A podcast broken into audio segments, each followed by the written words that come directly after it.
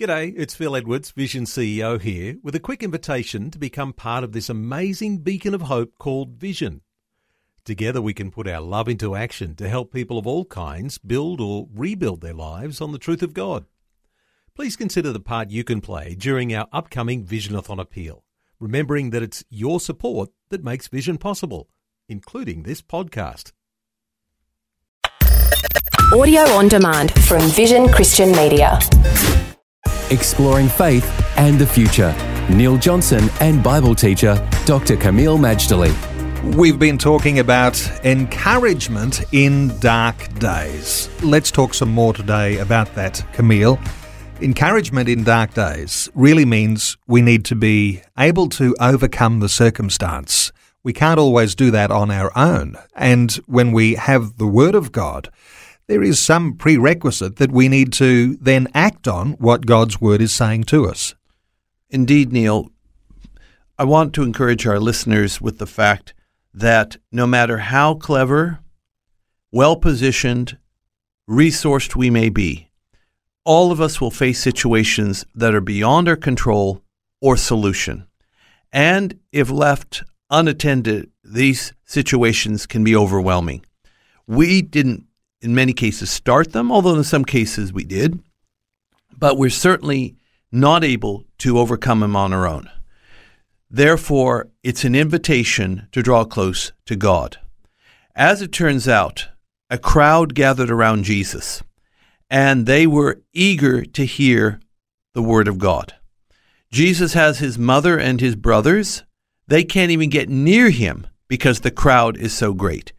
I, wonder if there's even a little bit of jealousy, at least with the brothers. I mean, this is our older brother. How come he's so popular now? He wasn't popular in Nazareth. We ran him out of town, but here he is in Galilee by the lake, and people are coming from all over to hear his words. So they're basically sending a message Jesus, uh, we know what you've been doing. Uh, can you talk to us? We'd like to perhaps give you a bit of sanity. And so he's told in the Gospel of Luke, chapter 8 and verse 20 and 21 Your mother and your brothers are outside, they want to see you.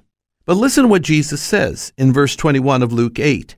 And he answered and said unto them, My bro- mother and my brethren are these which hear the word of God and do it. Neil, that is an amazing transition.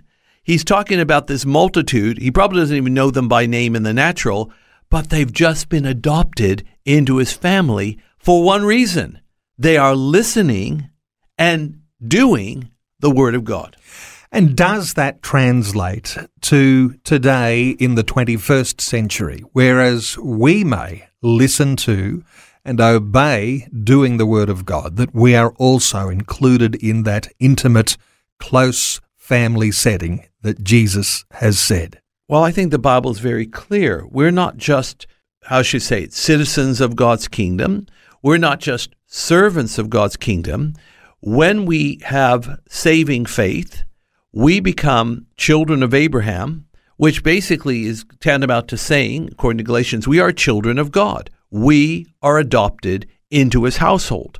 Or as the scripture puts it, we become heirs of God and joint heirs with Christ. So there is a spiritual adoption that happens when we respond to the word of God in faith. Remember a lot of what we do by faith, we all we have to do is believe. But there are also a few times that when there is the word of the Lord, we have to obey it. Either way, believing at all times, obeying when it is required, not only puts us in the family of God, but it also bestows on us all the benefits that God would give to any of his children. Faith and the Future with Neil Johnson and Dr. Kameel Majdali from Teach All Nations. For more from Dr. Majdali, including books and DVDs on prophecy, Bible commentaries, plus today's and other episodes of Faith and the Future, go to vision.org.au. Thanks for taking time to listen to this audio on demand from Vision Christian Media. To find out more about us, go to vision.org.au.